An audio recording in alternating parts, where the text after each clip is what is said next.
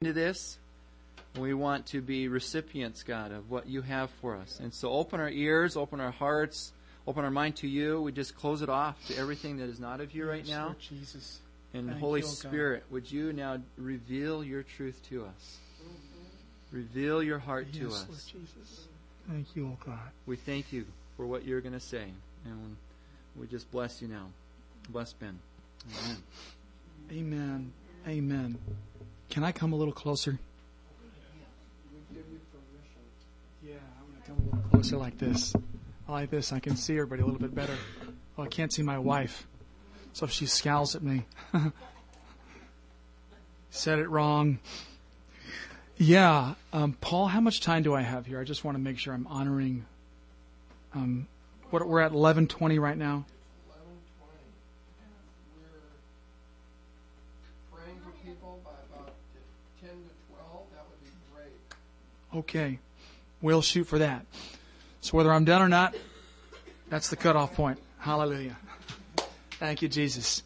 Um, I want to start first by just um, directing our attention to uh, passage of scripture for Timothy two one.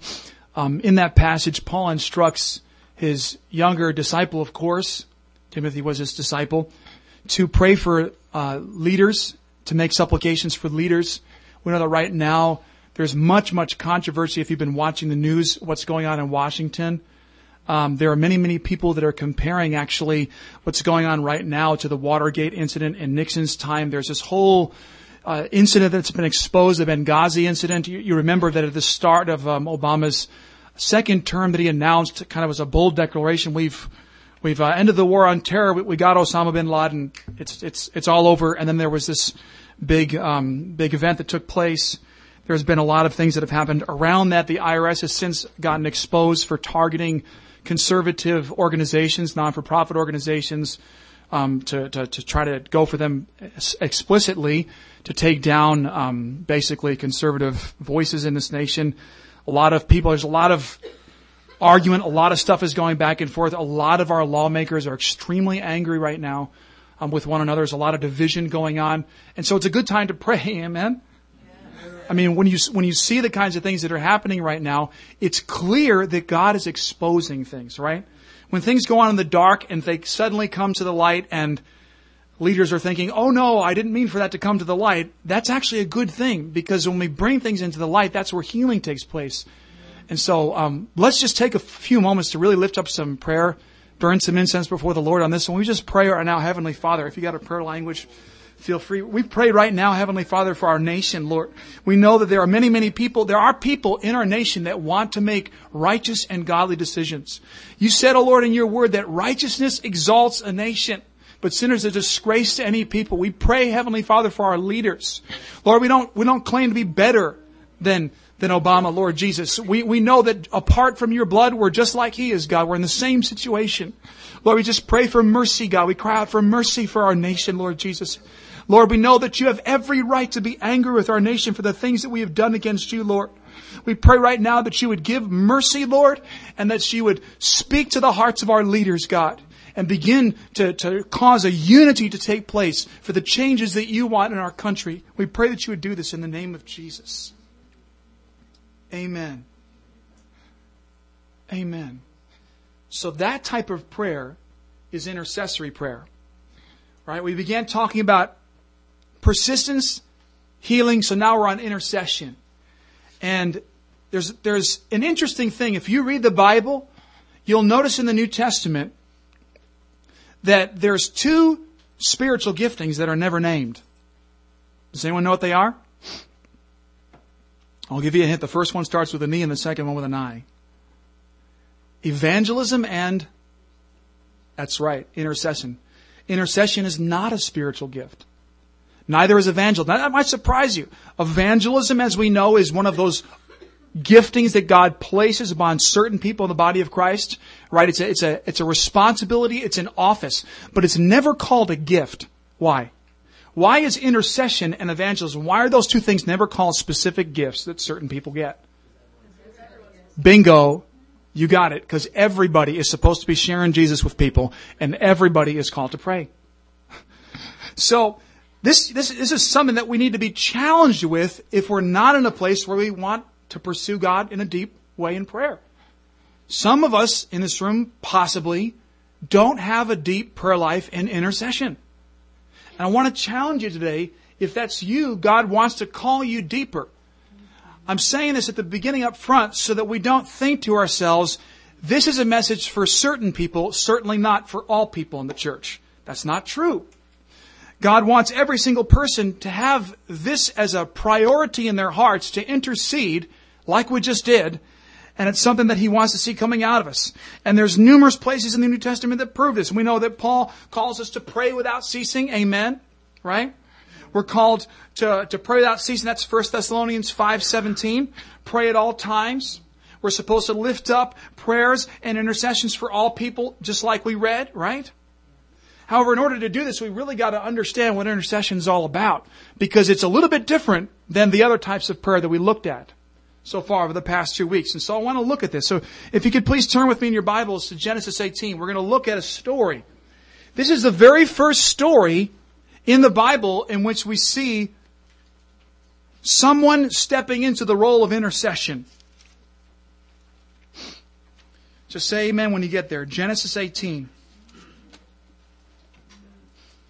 Okay, I have a few. All right. All right, that's that's good. We got a small cadre. We're going for it. So, Genesis 18. Um, this, for those of you that do not know, is the story of Abraham. He's just received the announcement that Sarah is going to give birth to the promised son Isaac, and he's very very happy about all this. And the angel of the Lord has appeared to him and, and then we read this, beginning with verse 17. Here's what the Bible says. It says, The Lord says, Shall I hide from Abraham what I am about to do? Seeing that Abraham shall surely become a great and mighty nation, and all the nations of the earth shall be blessed in him. For I have chosen that he may command his children and his household after him to keep the way of the Lord by doing righteousness and justice, so that the Lord may bring to Abraham what he has promised. Hallelujah. That's a good thing. So God is showing that he's going to include Abraham on something. And this is what he says. The Lord said, because the outcry against Sodom and Gomorrah is great, and their sin is very grave, I will go to see whether they have done altogether according to the outcry that has come to me and if not, I will know. So the men turned from there and went towards Sodom, but, the, but Abraham stood before the Lord. I want you to notice something here. I want you to get out your mental highlighters, okay? And just underline that phrase in your mind's eye.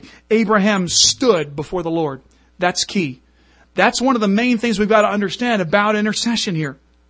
The picture here that we see is that Abraham is standing between God on one side and the city is at his back. So the city of Sodom is behind him and God is before him and he's, and he stops there and he takes his position and that's the position of intercession right there. To intercede means you're standing between God and either a person or a group of people. Intercession is first and more, foremost, it is stand between prayer. You're standing between. It's not personal prayer or meditation. Amen. It's not prayer for your circumstances and your conditions alone, although we pray for those things, right? I mean, everybody, every one of us has struggles here, and we come before the Lord on those things, and we cry out in prayer. But that's not what intercession is.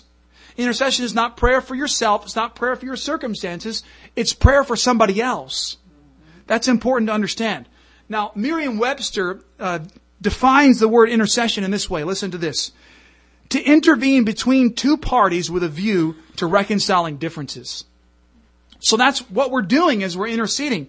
We're trying to reconcile God and the person that we're praying for in prayer. Another dictionary defines it this way. It's to plead on someone else's behalf. So therefore, to intercede is to position ourselves and be completely focused on someone else, to turn away from self and to plead on behalf of another. So with that said, let's continue now with what Abraham went on to say. Verse 18, look in your Bibles. You following this okay? okay. 18. Oh, I'm sorry, 23, pardon. It says, Then Abraham drew near and said, Will you sweep away the righteous with the wicked? Suppose there are 50 righteous within the city. Will you then sweep away the place and not spare it for the 50 righteous? who are in it? Far be it from you to do such a thing. To put the, the righteous to death with the wicked, that the righteous fare as the wicked, far be it from you. Shall the judge of all the earth do what is just? And the Lord said, If I find fifty righteous in the city, I will spare the whole place for their sake. So here's a second truth that we need to grasp. Is, is that intercession is inherently conversational in nature. It's, you're having a conversation with God. And see, returning to the, uh, the original New Testament word for intercession, in the Greek, I want to make sure I'm pronouncing this right. It's enteuxis, meaning falling in, meeting with. It's a conference or a coming together. So you're talking with God. And so for this reason, intercession is very, very closely connected to prophecy. How many of you are excited about stepping into prophecy more? Intercession is directly connected to this. Look at this. It's considered to be one of the defining marks of a genuine prophetic ministry. In fact, when Jeremiah the prophet in Jerusalem was Uh, questioning the validity of certain prophets that were raising up and saying certain things, he challenged them with this statement. He said, if they are prophets and the word of the Lord is with them, then let them intercede with the Lord. In other words, if they're really hearing the word of the Lord, then they're standing between this city and the Lord on behalf of this city.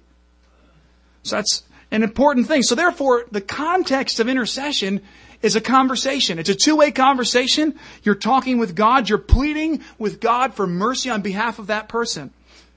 And in the story of Genesis 18, that's just what Abraham was doing. He heard what God was about to do and he became very frightened for the sake of his nephew Lot. And so he begins to pray and to cry out.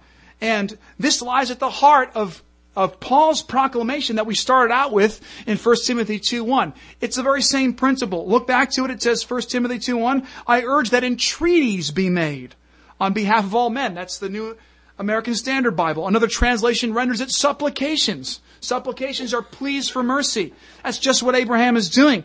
And so therefore, understanding God's heart for mercy in intercession is really, really important. God is a merciful God. He wants to express mercy towards this nation right now. Even in spite of all the wicked things that we've done, there's still a powerful opportunity for us to minister and to see a change come about.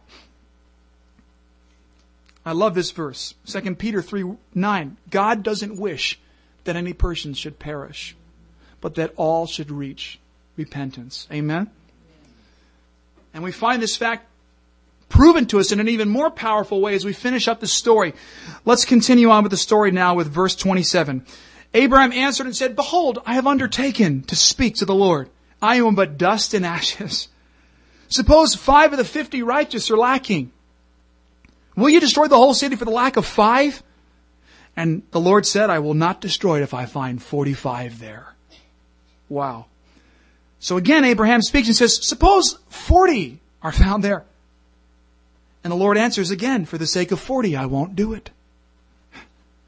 Then Abraham says, what about 30? And the Lord said, I will not do it if I find 30 there. And on and on as the story goes until he gets down to 10 persons. Abraham says, Oh, let the Lord not be angry, but I will speak this once more. Suppose ten are found. And he answered, For the sake of ten, I will not destroy it. In verse 33, and the Lord went away when he had finished speaking to Abraham, and Abraham returned to his place. So you see, Abraham's intercession for Sodom reveals something about the mercy of God. Now that might be sound like a strange statement to make, especially when it comes to this story, because the next morning Abraham and Sarah woke up and saw a huge plume of smoke going up into the horizon.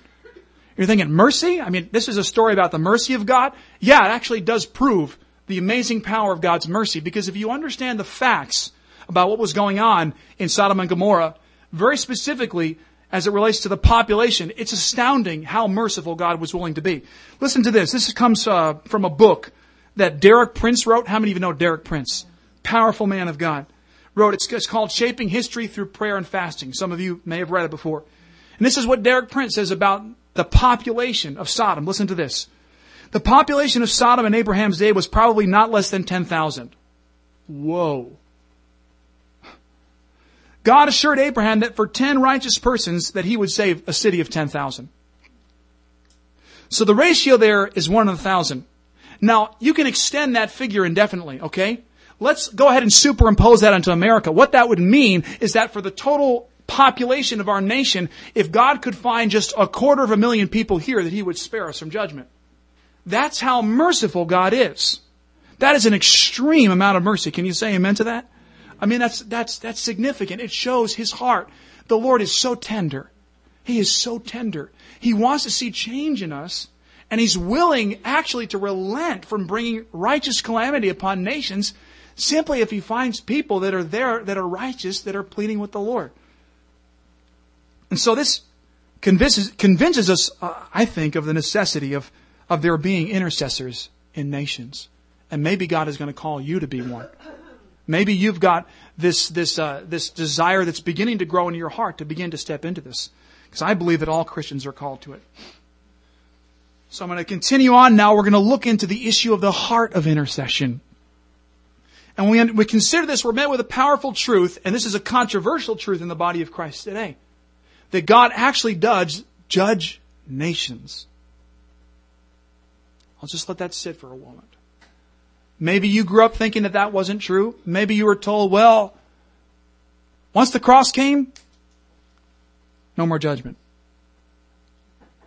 I think America is, I'm going to be careful as I say this, but I think we're worshiping a changing God. I tell you, I'm not comfortable worshiping a changing God. If God can change, then just maybe God might change his mind about whether or not he still wants to be merciful for me a thousand years from now in heaven. I don't like the idea of having a changing God. Well, if God could change his mind, and God at one point said, well, Ben, I'm going to have mercy upon you, and a thousand years from now I'm in heaven, what if the Lord changed his mind and said, well, I don't know, maybe I was, I don't want to do that anymore. I'll throw you into hell. I mean, if we don't have a God that simply never changes, how can we be confident in anything that He's promised or spoken to us in His Word? The Bible says in Hebrews 13, 7, Jesus Christ is the same yesterday, today, and forever. Okay? So anything that God is once in the Bible, He is always. It's an important thing for us to understand. But even as we look at this idea that God judges nations, it's important for us to understand why does He do this? Does He do this simply because He's filled with fury and rage? Is He just really angry and wrathful and that's why He's moved to do the things that He does? I believe that is not the primary reason. I don't believe it is. Turn with me in your Bibles to Genesis 6. I want to show you something.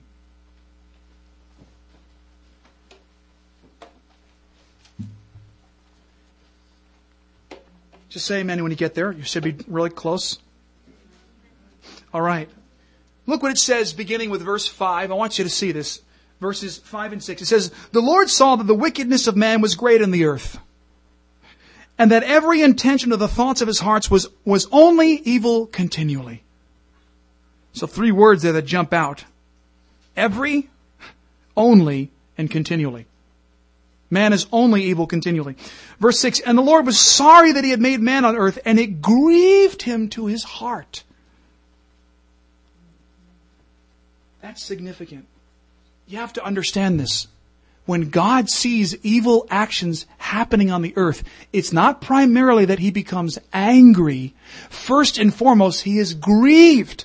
He feels sorrow in his heart. He feels pain in his heart. God is pain to his inmost being. Now, why is this the case? I'll tell you why I think it is.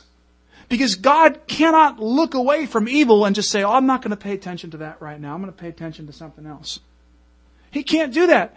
God is omnipresent. He's everywhere all the time. So he cannot somehow distance himself from evil actions so that he no longer experiences pain and suffering in his heart for, for what he sees happening. He can't do that. Do you remember the pain that you felt in your heart when you saw the Twin Towers collapse? There's no way for God to avoid that. You can turn off the TV. He can't. He's there at ground zero the entire time. Amen? So he can't escape from that pain. There's no way for him to do this. Maybe he'd like to, but he can't because it's contrary to his nature. So when we see that brought into the equation, it's, it's a powerful thing, as incredible as it sounds that God could experience pain. And we find a compelling example of this, of God working to judge because of pain in his heart in the book of Ezekiel. You remember the story of how Ezekiel was raised up as a prophet, right? Ezekiel was raised up as a prophet of the Lord to the nation of Jerusalem when they were in exile. And we know that the situation in Jerusalem had gotten so bad they were sinning against the Lord. They were turning away from God's righteous decrees. They were doing all these terrible things. They were, I don't even want to list all the things that they were doing. But the Lord actually says in Ezekiel 14, 14, He says, though three, these three men, Noah, Daniel, and Job, were in Jerusalem, they should deliver but their own souls by their righteousness. That's how wicked the place had become. But then in Ezekiel 5, I'm reading this from the, uh, the King James Version, this is what the Lord said to Ezekiel. He says, Thus shall mine anger be accomplished upon them, and I will be comforted. Whoa. I mean, it's, it's almost a dreadful thing to imagine that Almighty God would need to be comforted. I mean, what kind of lunacy was happening in that city that God was looking for comfort? But this is how he responds when he sees sin taking place on the earth. It's, it's an amazing fact. Scripture proves, and this is what's really incredible, Scripture proves that when intercessors pray, God, in many cases, though not in the case of Jerusalem, he relents from bringing calamity because apparently the intercessor comforts his heart. Listen to this. The intercessor comforts his heart more than bringing judgment does. So that means that something about this type of prayer can actually work to comfort the heart of God in the midst of his own righteous judgments. As he's doing the things that he's doing in the earth, God is looking for someone who will relate to him. He's in deep distress and pain. He's like, who is going to be able to comfort me? I'm crying. What about, I know you're crying. What about me? I'm in a lot of pain right now. I need somebody to come and comfort my heart. God is a relational God. Am I going too far with this? I don't think so. And let me tell you why. Because God is merciful. He deeply desires that somebody would be able to relate to Him in the midst of the suffering that he is experiencing. You know, the, the prayer that we pray in the song that we sing, it goes, break my heart for what breaks yours. That's a prayer for us to be brought into this reality. We want to have brokenness in our hearts for what's breaking God's heart because it comforts him. This is such an honor to understand that human beings can actually provide this for God. That He wants to work judgment because He wants to comfort His own heart from the pain that He's experiencing from the sin that's happening, and yet he turns to a person and says, I'll allow you to comfort me. I mean, that's, that's an extremely humbling thing. I'll just realize, uh, read this straight from my, my manuscript. When we realize that God wants someone to offer him consolation in the midst of his own righteous judgments, we're both humbled and alarmed. For we know that in our hearts we are often tempted to wonder amidst our own personal suffering, does God really care about my pain? How many of you have ever thought that before? You're crying out to God, are you even hearing me? Right? We think that way. In a vast world filled with so many people, we find it difficult to imagine that God would notice our tears. This is the very human side to the life of faith that we often struggle to believe that God hears our prayers. And yet when we realize the value and importance God places upon our sighing and our crying in the place of intercession, it causes us to become alarmed. And here's why. Because the very tears whose importance we once questioned has now become so important to God that He's either going to judge or preserve a nation on the basis of those tears. We think of it as such a small thing. Our tears are so meaningless before God, right? And yet they mean so much to God that He'll say, I'll not judge that nation because you're crying. That's an incredible thing. It's the reason that the uh, Isaiah the prophet, he writes this, Isaiah 59, 16. God saw that there was no man and was astonished that there was no one to intercede. Then his own arm brought him salvation and his righteousness upheld him. See, the Lord the Lord is, is the one who wishes to see a mediator. He wants somebody to stand in between him and the person that he's coming against. Because he wants to work mercy. But if he doesn't find an intercessor, then he's got to do anything he can to make himself comforted. In that case, it means bringing justice. So in this way, the, the intercessor stands first and foremost as someone who is there to comfort God. How many people want that as a role in their lives? To have the honor his heart and your heart connecting in this way is an extremely intimate thing. But it's not enough simply to understand that as intercessors that we pray away divine retribution. Not enough to understand that. See, because the intercessor, he prays, doesn't just pray purely to avoid grievous judgments upon individuals or nations. The intercessor also prays not simply for the interest of man at all, but for the interests of God. Daniel chapter 9, Daniel the prophet prays, For your own sake, O Lord, let your face shine upon your holy city and your sanctuary which lies desolate. So, if we're going to stand in between God and man, it can't be just simply because we're experiencing personal anguish. We've got to stand there in that place knowing that we're there on God's behalf and for His best interests. And that attracts the presence of God in the place of intercession. And that's what makes it powerful. Is that we're actually there to honor God. We're there to guard His interests and protect His interests. And we're saying, Lord, for your sake and for the sake of your name, Lord, cause your heart to turn away from what's coming against this nation. And this brings us to our next point. How do we effectively carry that type of a heart, right? I mean, how can I be sure that I'm really behaving genuinely enough before God for, to attract that type of attention? What if He sees my approach to Him to guard His best interests is somehow disingenuous or not good enough? Well, here's one of the things that we have in our, in our side, in our camp. We have the Holy Spirit. Look at this. Romans 8, verse 26. You can just turn there if you want to. This is the verse that I'm going to end with. Romans 8:26. Paul writes, "The Spirit himself helps us in our infirmities, for we don't know how we should pray." How many of have ever felt like that before? Some of us don't even know what to pray when we see what's going on right now in the world, just in our nation alone, let alone other nations in the earth. The Spirit helps us in our infirmities, for we know not what we should pray as we ought to know. But the Spirit Himself maketh intercession for us with groanings which cannot be uttered. So Paul's making it clear that praying intercessory prayers is about the Holy Spirit praying prayers through us. It's actually God praying to God. It's God standing in the middle of God and man through your heart. The Holy Spirit has been put inside of your heart to help you in your weakness so that the prayers that you pray are authentic to God, so that they actually make a difference to Him. You begin to become, your lips become anointed and you're pleading in intercession for a place and the Lord actually listens to what you're saying. And in that place of travail before the Lord, God actually answers your prayer. Um, got a story here on this. I'll close with this. It's a story of my own father and my mother in my eyes, they're, they're two of just the greatest prayer warriors, intercessors that I know. When I went astray from the Lord as a teenager, this is about 12, 13 years ago now, my, my father and my mother prayed for me to come back to the Lord. And they prayed desperately. They wanted me to come back to church. They wanted me to receive all that Jesus had for me to fulfill my, my, my purposes, the destiny that God created me for. And they prayed me back into the kingdom. That was such an awesome thing. And so thankful for that.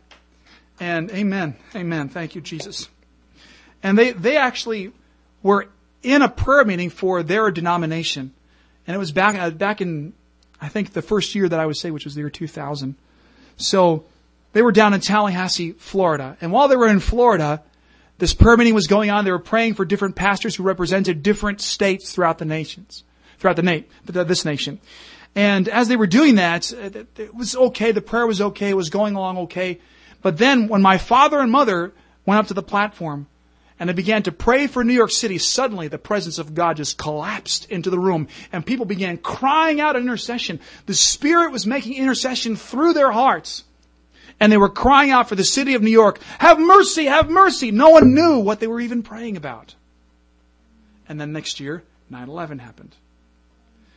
The next thing that happened right after they prayed for New York was that another pastor got up and he was a pastor in the city of Tallahassee, Florida. He may have been the host pastor, I don't know, of that conference. But he got up and once again a spirit of intercession collapsed on that place again. They began to cry out, God, the eyes of the nation shall be upon Tallahassee. And they began to pray very fervently this way. No one knew why.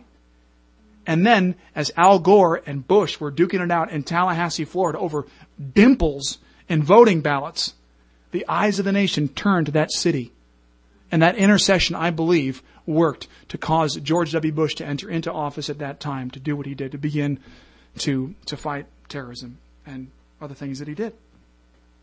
Now, you, you might say, well, didn't God hear the intercession for the twins, Twin Towers? I mean, they collapsed. I tell you something, I was in New York City at the time. There were multiple testimonies that came out of Christians that should have been in the Twin Towers at the time, and the Lord said, Don't go to work. And they didn't. And I've been around the nation. I've ministered in New York City and Chicago and now the Twin Cities. I'm telling you, in all three places, I've heard those very same testimonies. You know, I know so and so in New York. They were going to go to work that day. They didn't go to work. And it circulated throughout. God did preserve life, and intercession matters. And so, maybe this is something that God wants to help you to step into. Maybe it's something that you've never really done before. You've never asked God to anoint your heart in the place of intercession to begin to pray prayers, totally selfless prayers, prayers that are totally about other people and not about you. They're prayers for people not to fall under the circumstances and the just punishment of God for sin. Maybe somebody deserves to be punished and you're there crying out for mercy for that person.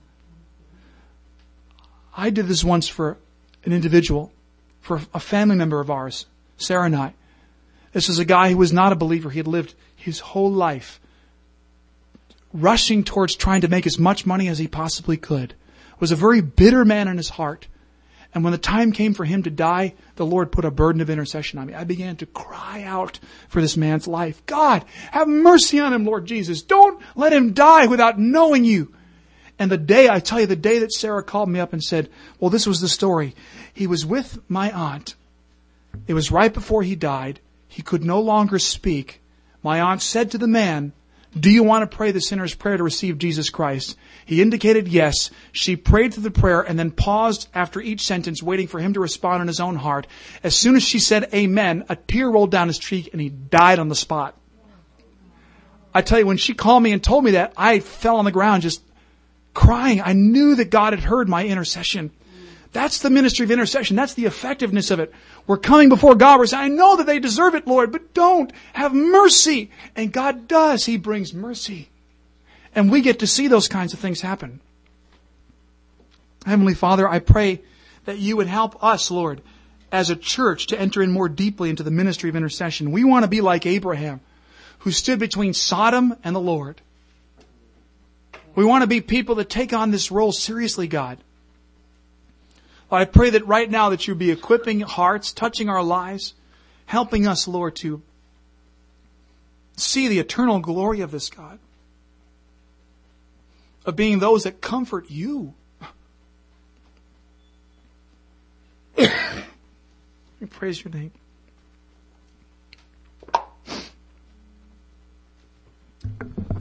Intercession matters. That's a great, great two word sentence. I'd like us to do it now. Do it in small groups. Here's what here's what we'll do. We understand sometimes people have to leave right away. That's okay. If you have to leave, we understand. But if you can stay for a few minutes, we're going to break up into small groups. Group of 3, maybe a group of 4, and you agree together you agree together on something outside of yourself. We're not praying right now for personal needs. Even for needs of Lydia House. We're praying for something. It may be for your neighborhood. It may be for someone you know. It may be for the nation. It may be for the persecuted people. You together agree on something that you will pray for together and it, it may be just two of you, maybe three, four. Let's not get ten, but a small group, and we'll pray together. I really appreciate the the heart that we're hearing in this. That I want to grow deeper in intercession, don't you?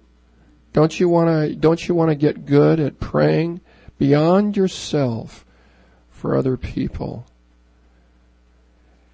It's clear from scripture that God listens to people even that passage that he, he quoted from Ezekiel, even if even if it, it, Jeremiah or Moses, I, I won't even listen to them. That's saying I listen to people.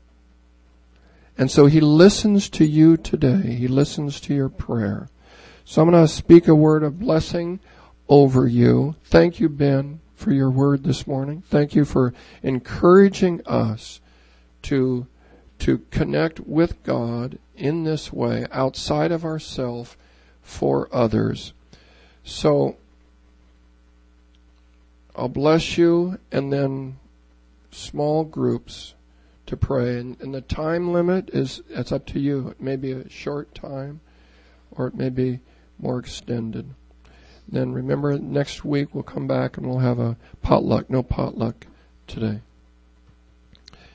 So the Lord bless you and keep you. The Lord make his face to shine upon you and be gracious unto you. The Lord look upon you with his mercy and grant you his peace. In the name of the Father, and of the Son, and of the Holy Spirit. Amen.